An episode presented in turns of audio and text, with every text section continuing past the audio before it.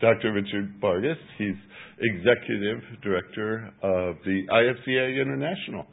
And uh, we talked about him a little bit yesterday, and, and uh, I can't wait to hear him share again this morning. Thank you for coming.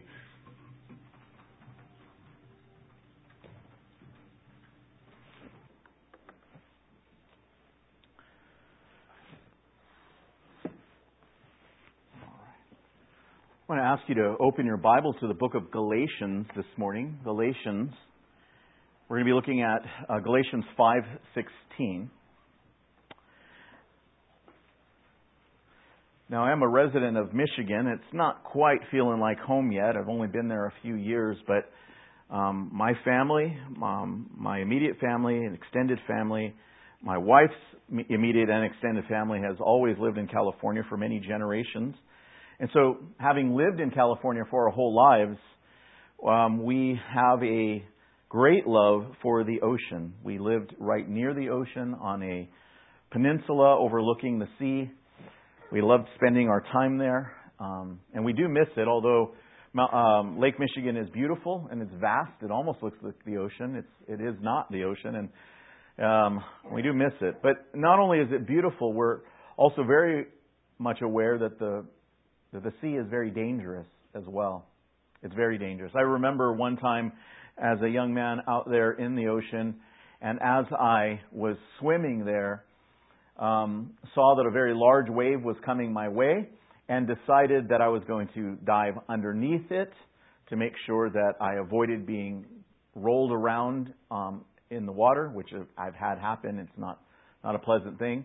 And as I did that, I didn't realize that right after I would come up, there would be another wave that would be right behind it. And I didn't see it. I came out of the water and the I was facing the wrong way and the wave came and just hit me from behind and knocked me deep into the water, twirled me around quite a bit so that I was um, completely caught off guard. I thought I was going to drown, as a matter of fact. I, I opened my eyes underwater. I could see all the white swirling bubbles of this wave. I could see the, the sand underneath and rock, and um, it held me down for quite a bit. And when I popped out of the water, uh, gasping for breath, I was so thankful to God that He didn't take me home to be with Him in that moment. And the reason I'm telling you that is because as I started to panic and wonder if I was going to be able to hold my breath long enough, I, you know, you start to realize how desperately we need to breathe. I mean, I, breathing is not a optional thing. It's not that I'm a fan of air, right? It's not that. I mean, we need to breathe. We have to breathe. We desperately want to breathe.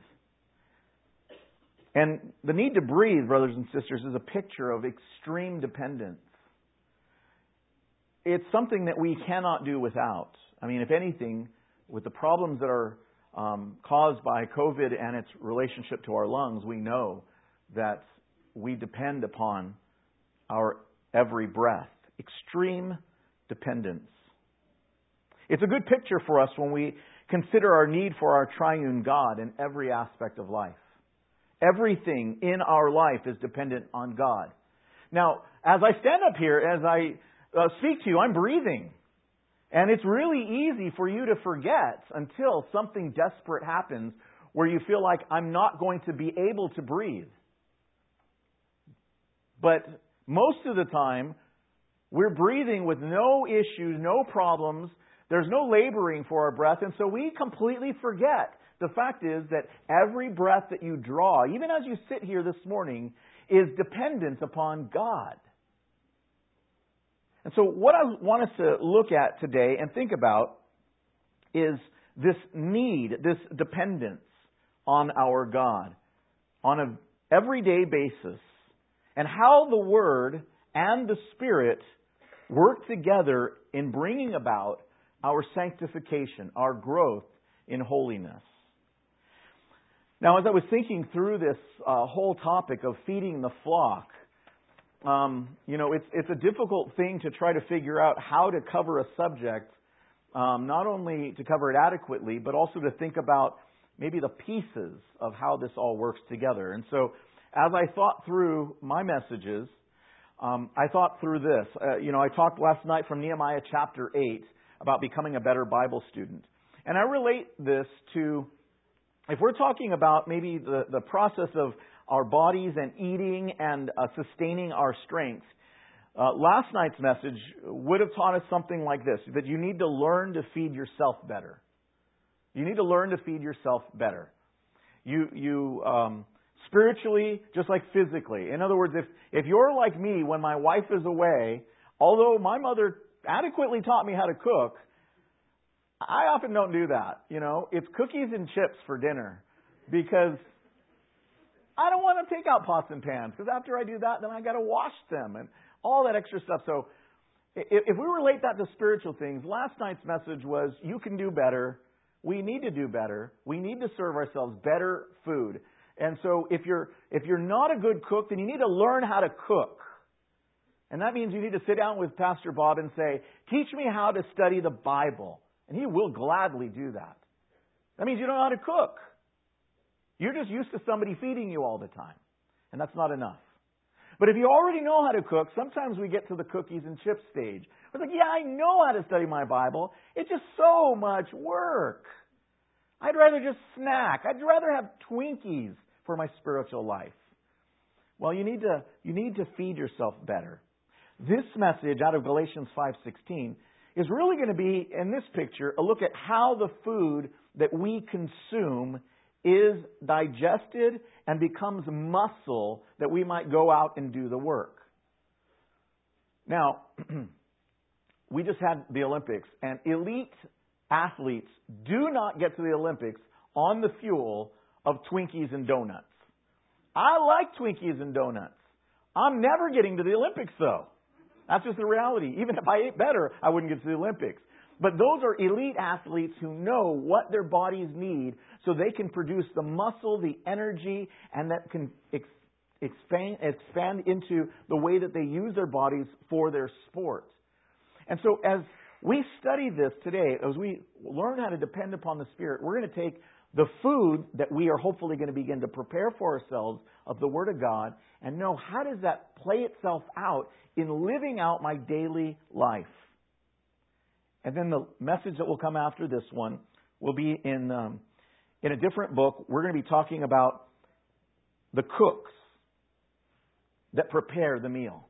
Now, sometimes it's going to be you. you. You're going to be the cook that's going to prepare your own meals. But then there are Sunday school teachers, and then there are Bible teachers, and there are pastors, and there are elders, and there are others that lead Bible studies of different kinds.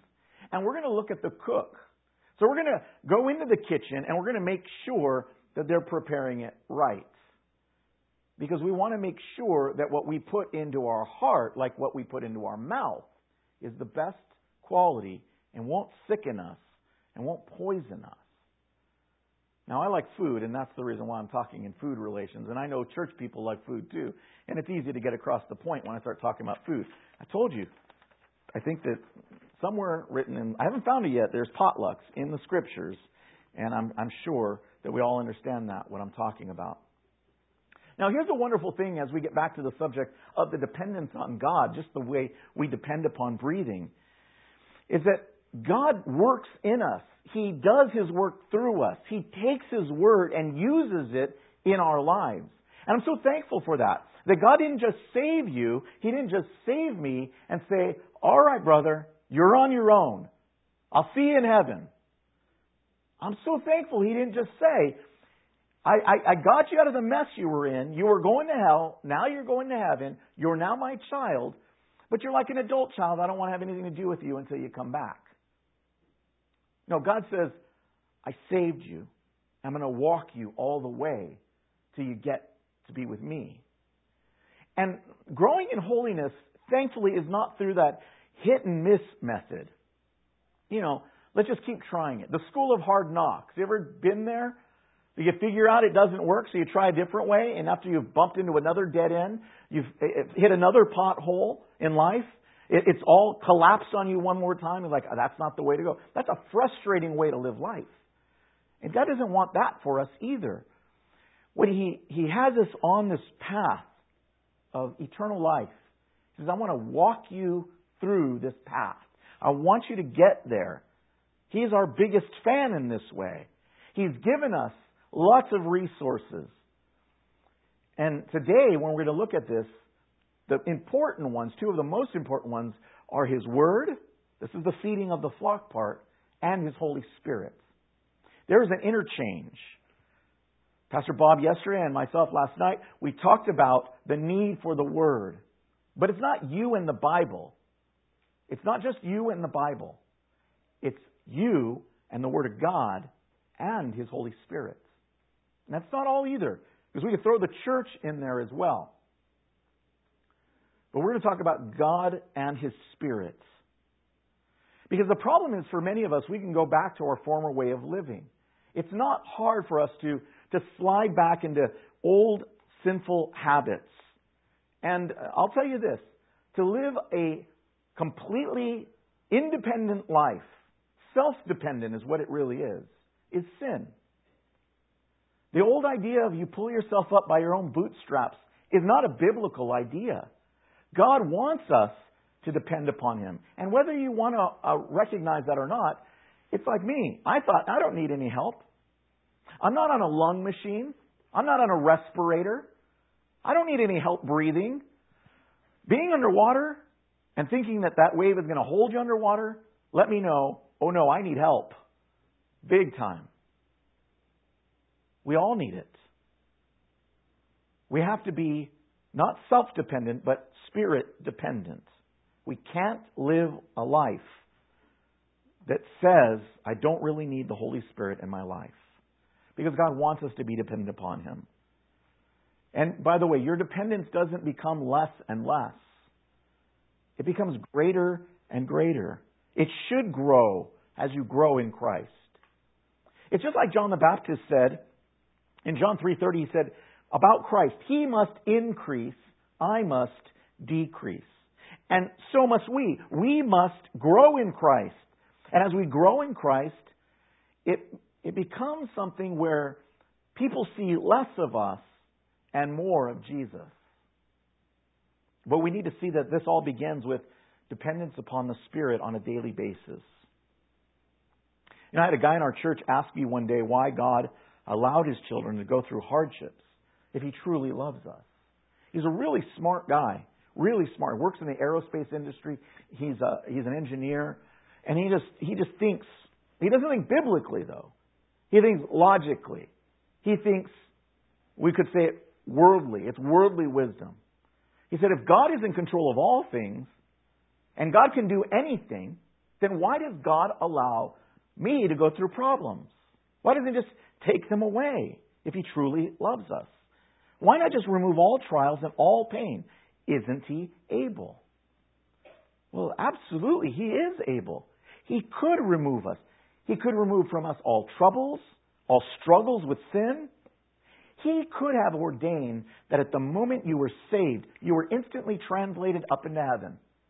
You said, Lord, save me from my sins. I believe that Jesus died on the cross and took my place and that my sins have been forgiven. And boom, at that moment, maybe after amen, you're up. You're gone. You're out of here. But that's not what he did. He didn't choose to do it that way. He left us here as pilgrims. He wants us to grow in holiness and trust. And all those sins that so easily beset us give us an opportunity to depend upon God daily in order to put death to sin, uh, put to death our sin, so that we will see the power of God as we find victory in our lives. Now, as we look at Galatians chapter 5, if you're familiar with this book, and I know Pastor Courtney preached on Galatians a few years ago, as you think about the main theme of this letter of Paul to the churches in Galatia, it is true that the main idea of the book of Galatians is that the true gospel of salvation is salvation is by grace alone, through faith alone, in Christ alone. Paul absolutely smashes the idea that we can contribute in any way to our justification. And anyone that injects any human work into their understanding of the gospel and uh, actually is preaching a different gospel than the true one, and that they are accursed. The law enslaves, the gospel sets free. That's the big message. But Paul also knew something else of human nature. He knew that some will run from one extreme to the other extreme. And that's always a danger for us. The pendulum will swing from one side all the way to the other side. The opposite extreme of legalism is licentiousness. It's immorality, it's debauchery under the guise of Christian freedom. And if you were to move from legalism to licentiousness, that's just as enslaving. It's just as deadly as moralistic self righteousness. And so Paul knew, knew this. So instead, Paul says, freedom in Christ is not freedom to sin, but a freedom from being enslaved to our lusts. We are now set free to serve others and not ourselves. Holiness is a work of God. We can't achieve it on our own strength. We're dependent on Him. But that does not mean we just sit back. We just let go and let God. That our sanctification requires no effort on our part. And verse 16 simply says this. Let me read it for you. It is our passage. Paul says, But I say, notice in contrast to what comes before, but I say, walk by the Spirit, and you will not gratify the desires of the flesh. We need to walk by the Spirit, walk in the Spirit. That's what the command is. We need to do it. Walk in the Spirit.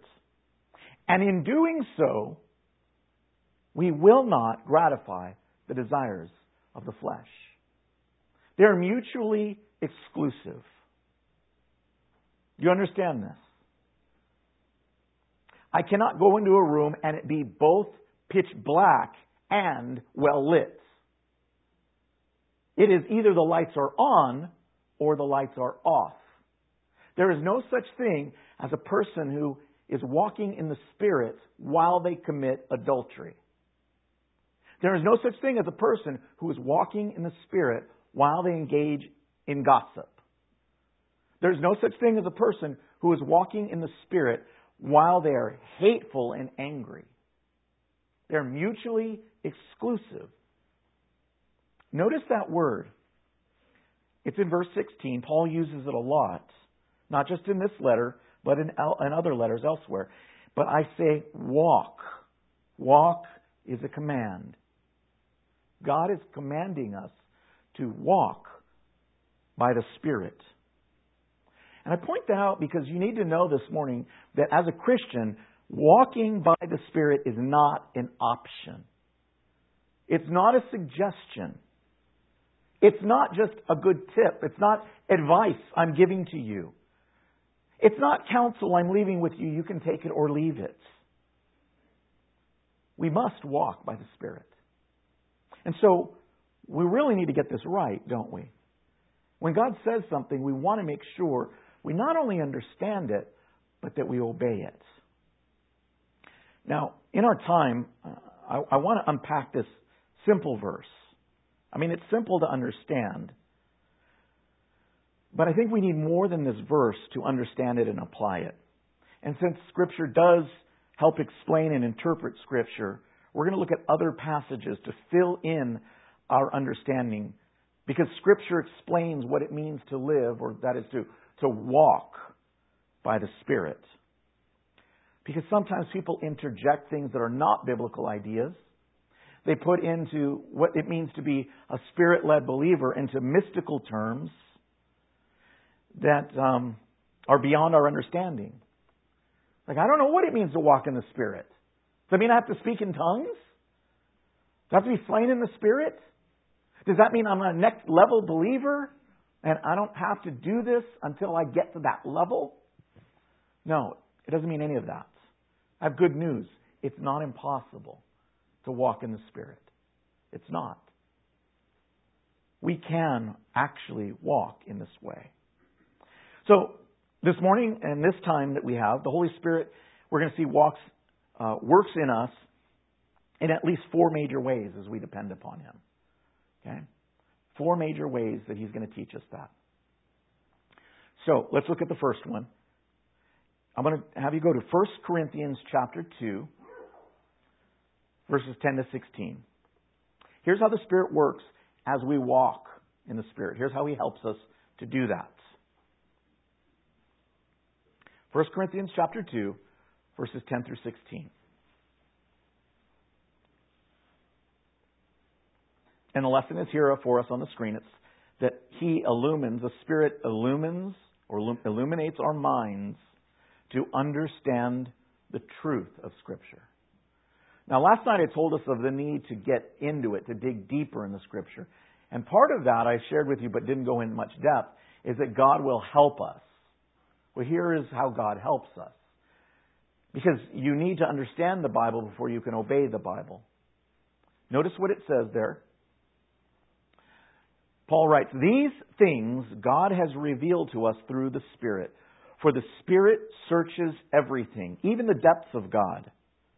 For who knows a person's thoughts except the Spirit of that person which is in him? So also no one comprehends the thoughts of God except the Spirit of God. Now, we have received not the Spirit of the world, but the Spirit who is from God, that we might understand the things freely given us by God. And we impart this in words not taught by human wisdom, but taught by the Spirit, interpreting spiritual truths to those who are spiritual. The natural person does not accept the things of the Spirit of God, for their folly to him, and he's not able to understand them because they are spiritually discerned. The spiritual person judges all things, but is himself to be judged by no one. For who has understood the mind of the Lord so as to instruct him? but we have the mind of Christ. What does that mean? Well, the natural man spoken of there, the one that's not born again, can't understand the things that come from the Spirit of God. But the regenerate man, the man that has been born again, with this Spirit's ministry, understands what God has freely given to us. I remember sitting in an English class in high school, and we had to write a paper on some English literature book that was it was supposed to be one of these high-minded philosophical type books where you read it and uh, you then you wrote what the actual meaning was. And I remember getting a poor grade on one of those papers.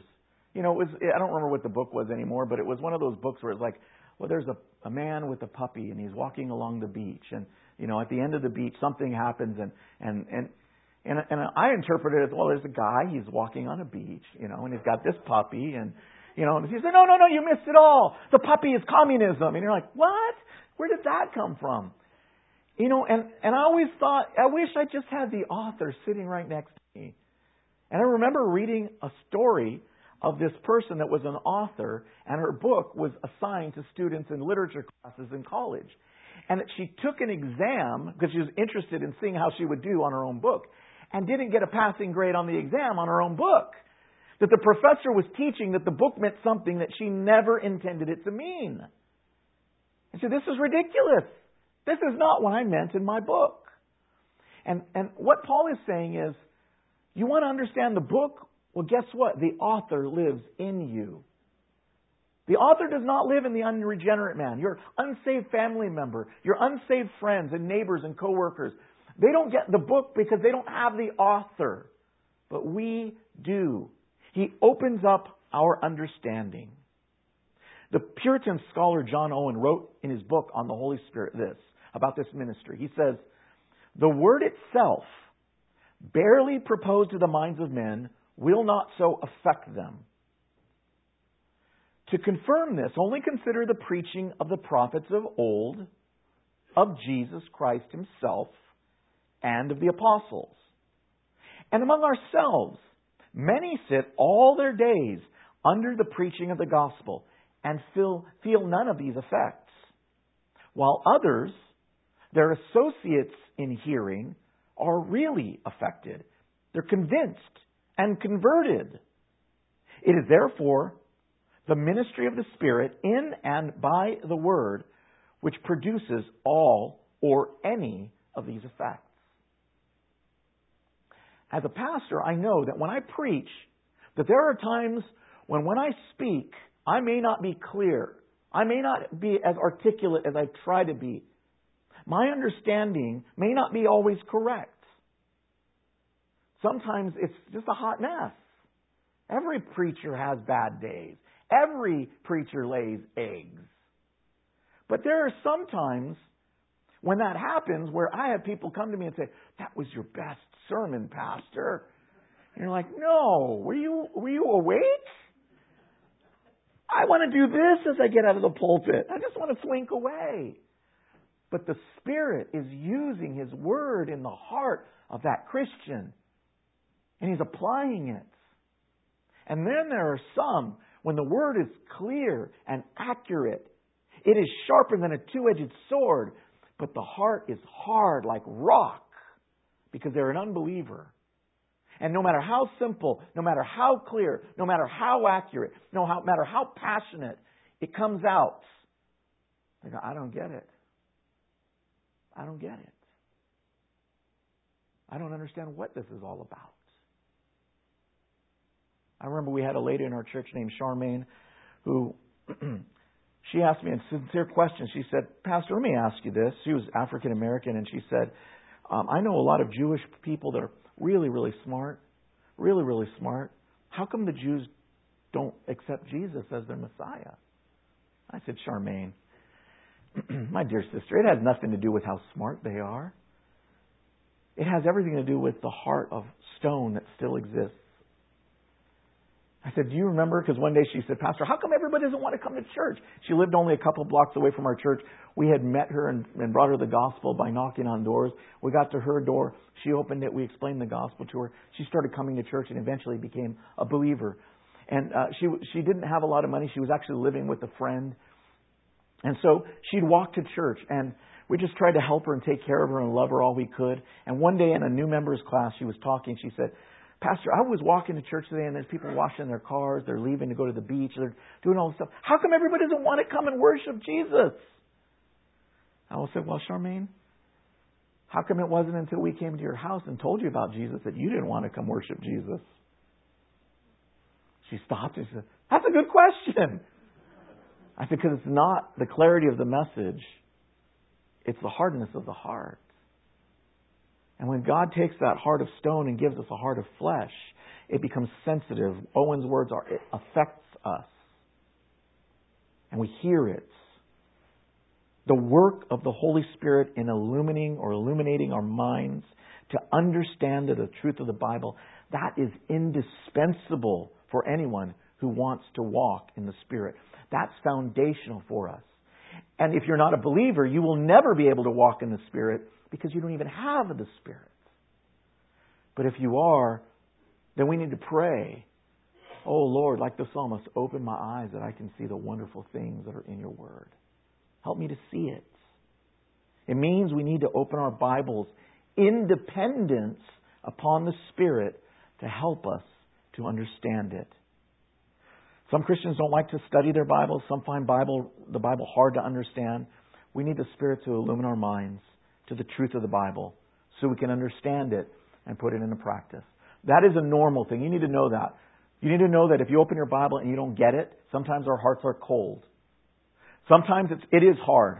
I'm so thankful that there are passages that Peter says, or the things that Paul writes are difficult. I'm like, thank you, Peter. Helps me to feel not dumb when I open my Bible sometimes.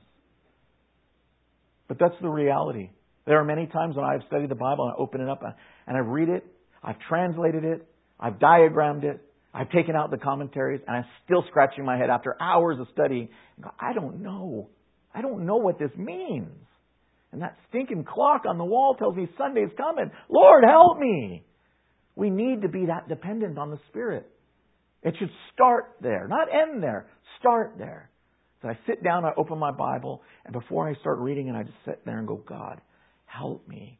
Speak to me your word. We have to put in the effort, though. I didn't say, God, speak to me your word, and then take a nap on my Bible. It didn't work in geometry class. It still doesn't work in Bible study. You actually have to study it for ourselves. But the author of the Word will help us to understand by shedding light upon it. It's the first lesson. If we're going to depend on the Spirit, we also need to know that the Spirit empowers us to become conformed into the image of Christ. You're in uh, you were in 1 Corinthians. Go over to 2 Corinthians 3, verse 18. 2 Corinthians 3:18.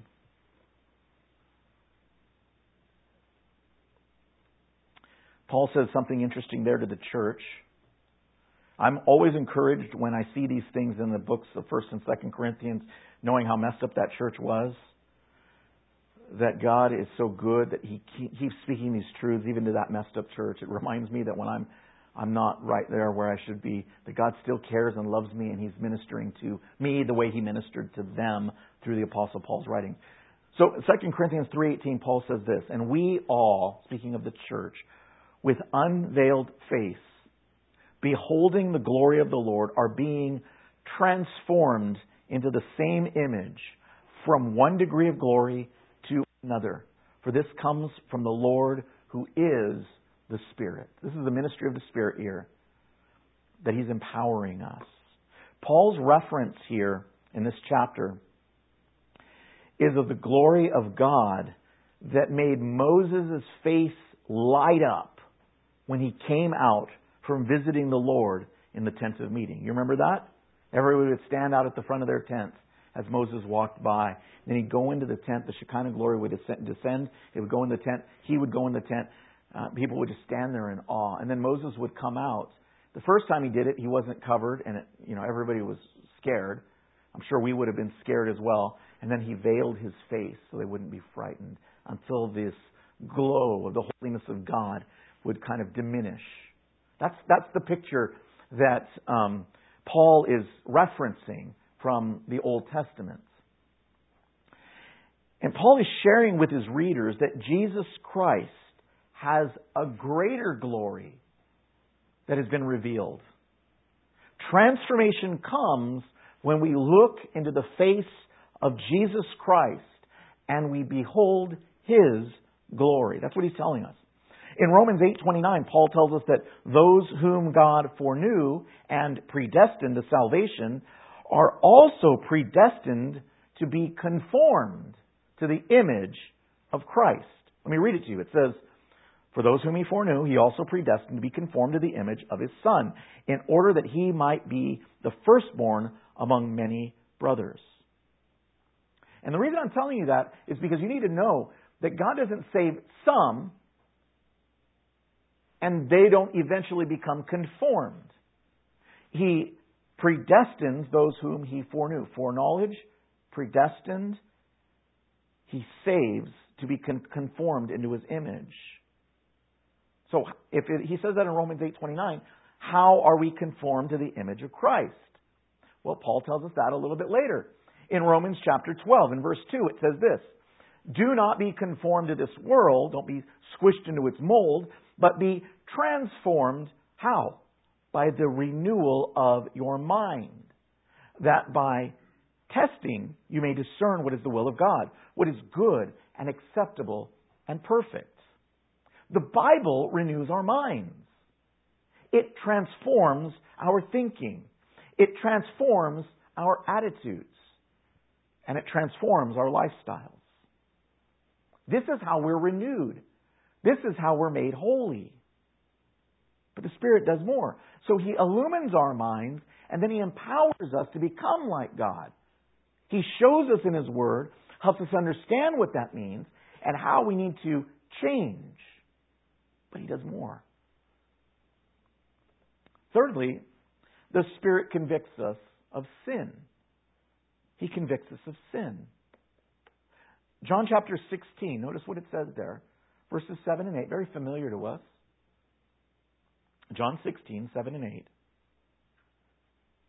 Jesus speaking here, he says, Nevertheless, I tell you the truth. It's to your advantage that I go away, speaking of his crucifixion and ascension. It's to your advantage that I go away, for if I do not go away, the Helper will not come to you, the Spirit. But if I go away, I will send him to you. And when he comes, he will convict the world concerning sin and righteousness and judgments. You know, if you can think back to before you became a believer,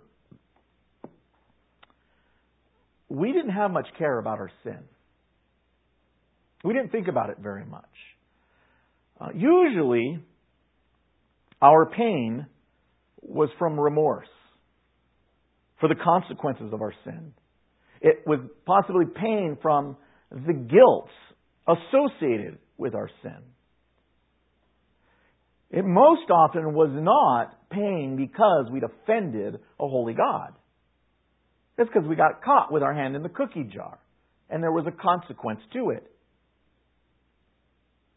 It wasn't until the Holy Spirit pointed out our guilt before God that we saw our need for a Savior. God brings conviction to us.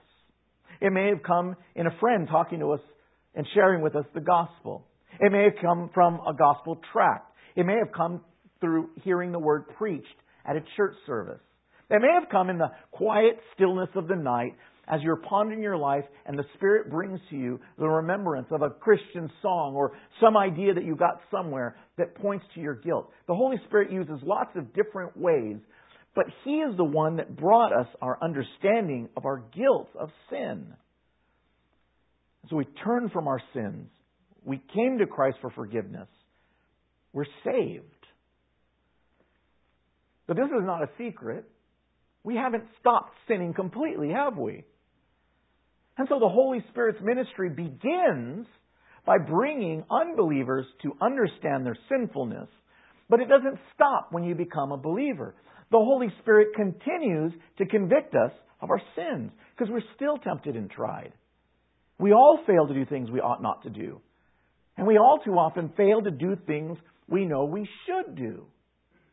And the Spirit's work continues. He convicts us of both kinds of wrongs.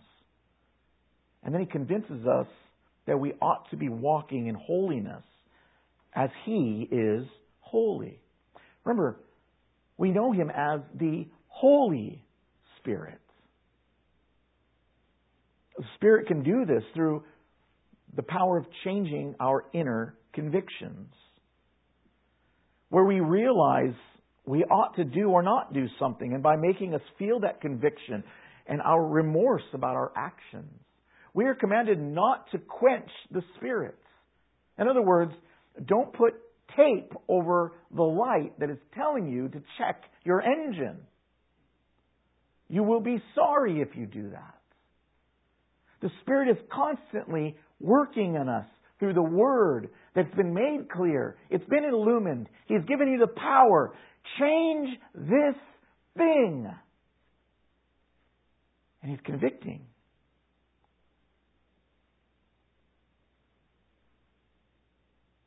And it's here that we once again see how the Spirit and the Word work together. The Spirit applies the Word of God as a balm to our souls. Sometimes we need soothing. We need this balm, this lotion to soothe the wounds that have come into our lives. But at other times, the Spirit applies the Word to our lives in a way that stings and we need that too. For those of you who are younger, you won't remember this because rightfully so, I think they outlawed it. I don't know if it's literally outlawed, but they should have. How many of you guys remember growing up? I remember when I go to my grandma's house, I'd skin my knee, and she'd pull out this little glass bottle called Mercurochrome. You're all laughing because you know what that meant. I'd rather suffer with a bad infection. Cut my leg off, Grandma. Don't put Mercurochrome on it.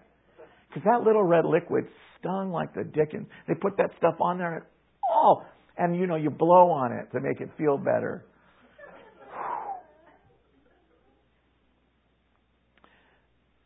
You know, when David committed his sin against God with Bathsheba, he was deeply wounded by conviction. I, I believe it was brought about a year from when he committed the sin to when he was actually brought under conviction by Nathan approaching him. But I don't think that he was without conviction all the way. He was sick. Sin makes you miserable. It promises and it never delivers. And he was so convicted. And we have to understand that sin is like breaking of bones, and that confronting our sin by the convicting power of the Holy Spirit and His Word is like setting that bones so it will, those bones so they will heal. And we won't be hobbled for life. I was with somebody in the emergency room after they'd broken their arm. They'd, it was a compound fracture. The bone was, it hadn't quite broken through, but it was, I mean, it was leaning out big time. He knew it was broken. May have been heavily sedated. And then they, two doctors, one held the hand, the other one took the crook of the arm and pulled down so they could take these bones that were really out of alignment and pulled them straight and then reconnected them. The person that was so sedated didn't realize I was sitting outside the room, I wasn't in the room, but I was right on the other side of a curtain, was moaning at this incredible pain. And afterwards, they were so sedated, they didn't realize they had been moaning and in great pain. They just said, I did good, right? I was like, oh yeah, you did, you did perfect. It was horrible to have to listen to on the other side of that curtain because they could tell the agony. But you know, I couldn't even imagine leaving that bone like that. The Spirit may bring pain. It may be applying the balm of the Word in a way that stings. It may be like setting a broken bone, but it's always good for us. And we need it. We need to depend on the Spirit in this way. The Spirit works in our hearts to cause us to work to do, want to do the things that God wants us to do as well. This is the fourth, this is our last. The Spirit works in our hearts to cause us to want to do the things that God wants us to do. In Philippians chapter 2 verse 13, it says, For it is God who works in you. I love this wording. Listen to it. For it is God who works in you, both to will and to work for his good pleasure. The desire to live for God actually comes from God himself. This is why I said, when you don't feel like reading your Bible, pray, God, help me to want to read my Bible. He doesn't want you just mumbling and complaining and like the children of Israel and just, I'm getting through it. I'm going to eat this horrible manna again. No, He wants you to desire Him. And He wants us to pray when we don't feel it. There are these encouraging words as well from Hebrews 13. Listen as I read it. It's verses 20 and 21. It says, Now may the God of peace, who brought again from the dead our Lord Jesus, the great shepherd of the sheep, by the blood of the eternal covenant, equip you with everything good that you may do his will, working in us that which is pleasing in his sight, through Jesus Christ, to whom be glory forever and ever. Amen. Notice in that prayer that it's God who not only equips the saints, but he does it in order that they may do his will. And we need to pray like this. Pray like this not only for ourselves, but pray like this for others. We want to pray that others desire to walk with God in the Spirit. Pray that we would want to walk with God in the Spirit. Now, from these scriptural truths, we can conclude, conclude several things that are true of walking and living by the Spirit. So, living by the Spirit means that we first, we need to pray. Pray to the Lord and ask Him to illumine our minds to His truth, empower us to change, uh, empower us to convict us of sin, and place godly desires in us. That's a lot. But it's basically taking all that I've just said, and we need to say to God, God, I want that. I want that. I want to understand your word. I want you to empower me. I want you to change my desires. I want all of this. Help me. So we need to pray. If we believe that its source is found in God Himself, then we have to go to Him and ask Him. We need the Spirit to show us clearly in His Word what we need to understand. After He's shown us what we need to understand, we need Him to give us the power to change how we live by showing us our sins, showing us the pathway to pursuing holiness. We, we need the Spirit's help in doing all of this. We might pray something like uh, David prayed in Psalm 139, verses 23 and 24, where he says, I don't know, this is a kind of a, a crazy radical prayer, but I think we ought to pray these kinds of prayers. Search me, O God, and know my heart. Try me and know my thoughts, and see if there be any grievous way in me, and lead me in the way everlasting. O God, do an inventory of my heart. And when you start finding the rottenness there, pull it out. Show it to me. Show me from your word, and then help me change. Secondly, living by the Spirit means that we read the Scriptures so that the Holy Spirit has something to work with. So we need to pray because we're dependent on God, and then we need to load up on scriptures. We need Him to work in us, but to do that, He needs the Word of God in our heart and mind, illuminating, convicting, empowering, and changing us. He needs raw materials in order to affect our heart and mind. I like um, watching the TV show Forged in Fire. Um, it's a competition show where blacksmiths compete against one another. They make knives and all kinds of weapons, daggers and swords. Um, within an allotted time, they give them a time, they give them the raw steel, and they go for it, and they compete against each other for who makes the best of these weapons. It's kind of like my wife's show, which is the Great British Bake Off. but instead of making cupcakes, they make stuff that you can kill each other with, which in a a house full of women is, is something I need. I need I need something manly. and you know, to to make the sword, the competitors need raw materials. They need some steel. You can't make a sword if you don't have steel. And although Spirit can make you holy without you studying the Word, that's not normally how He works. He says, I need you to study the Word. One German Protestant reformer named Johannes Brenz, he said it in this way. Because the Word of God is the sword of the Spirit, when the desires of the flesh start stirring in us, we must have recourse to the Word of God. And the host of carnal desires will be defeated by that sword of the Spirit. And that effort begins with reading the Bible. Not mowing through the chapters, slowly studying, stockpiling that which God can use. Thirdly, living by the Spirit means that we live by faith. Meaning we believe the truth we understand. We maintain faith in God's promises. We acknowledge God's complete goodness. And that's hard sometimes. That means we need to accept the fact that everything He asks of us is so that either He can give us something that is good or so that He can keep from us something that will harm us. It's like we, we know of calling God omnipotent, He's all powerful. Omniscient, He's all knowing. You need to memorize this theological word omnibenevolent. He is all good. And when you read the Bible, it will help you to know this God, and that will call you to live by faith. We're free in Christ. Remember? That's the message of Galatians. And we need to live in that freedom from sin.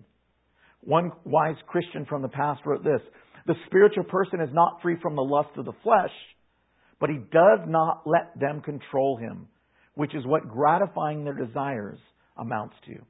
We need to fight sin and live by faith. We need to resist temptation and we need to confess our failings. We need a real, living, and active faith. And daily. Not just talk, action. And it's not just Sundays, it's every day. Finally, living by the Spirit means we obey the Lord in all things. Our faith is manifested by obedience. If we believe God, we obey Him. If we don't obey Him, it's because we don't really believe Him in that moment. It may not be overall, but we do see that in people like Peter, who in the moments when he's asked about following Jesus, he denies Him. In the moment, he didn't believe Jesus. He didn't believe him. In the moment, Abraham didn't trust God when he gave up his wife Sarah and said, She's just my sister. Now, overall, that's not all of his faith. But in the moment, he acted like an unbeliever. We must trust and obey. Augustine wrote in his great book, Confessions grant what you command and command what you desire. And from that, he meant that God has to grant us the power to fulfill what he demands in his word because we depend upon him. We need the Spirit's empowering. He commands what he desires, but we can't do it in our own strength. So he empowers us to obey him. And what we've seen is that God has changed our hearts so we can obey him in the power of the Spirit. But the ability is not the same as obedience. It's the difference between the words can and may. Can we obey? Yes. God has saved his children, so we can walk in obedience. We have the ability to obey. We can. We can do what God says. He gave us His Spirit. We're assured that we can. The question for us is will we? Will we obey? He, he's given all of his children the ability and the permission. Yes, we may. That's walking by the Spirit. It's nothing mystical. It's like the Puritans called it holy sweat. God empowers us, we work at it. And may the Lord begin to teach us and move us to that end. One last thing. It's quite possible that by your constant lifestyle of sin, your inability to put death to death your sin, that you show you can't stop living in sin. Maybe you've tried. I've known lots of pastors in Utah that their ministry is to people who conform on the outside and they're trying so hard to look like godly people, but they don't have the Spirit in them. And so it's not possible. And many people in Utah that are of the Mormon religion they give up. They either leave Mormonism or they crack. The suicide rate in Salt Lake City is the highest in the nation because they can't handle the stress of trying to live in their own power at a standard that they cannot keep without the Holy Spirit in them. And maybe you've tried and tried and tried and you keep on failing. If your life is marked by failure after failure, to live up to God's standards, let me say this Talk to somebody about it. You see, the gospel isn't about what you have done. It's not about what you can do. It's about what Christ has done and what he continues to do in you and through you because of his finished work on the cross of Calvary. It's as the old song says Jesus paid it all. All to him I owe. Sin had left a crimson stain, but he washed it white as snow. Because of that, we who are believers can walk in the Spirit. But if you don't know Christ and you're trying to live a moral life, it will end in shipwreck because you just can't do it. Come to Christ. Cast your cares upon Him. Give up your self righteousness which is all like filthy rags to God, and say, Jesus, I give up. Save me from myself. Save me from my sin. He will. Let's pray. Father, thank you for this opportunity to once again highlight the ministry of your word and spirit. We do pray that you would help us, Lord God. Help us that we might give live lives that are pleasing to you and give you honor and glory. We thank you for all the provision that you have made so that we can live in this way. It's in Jesus' name we pray. Amen.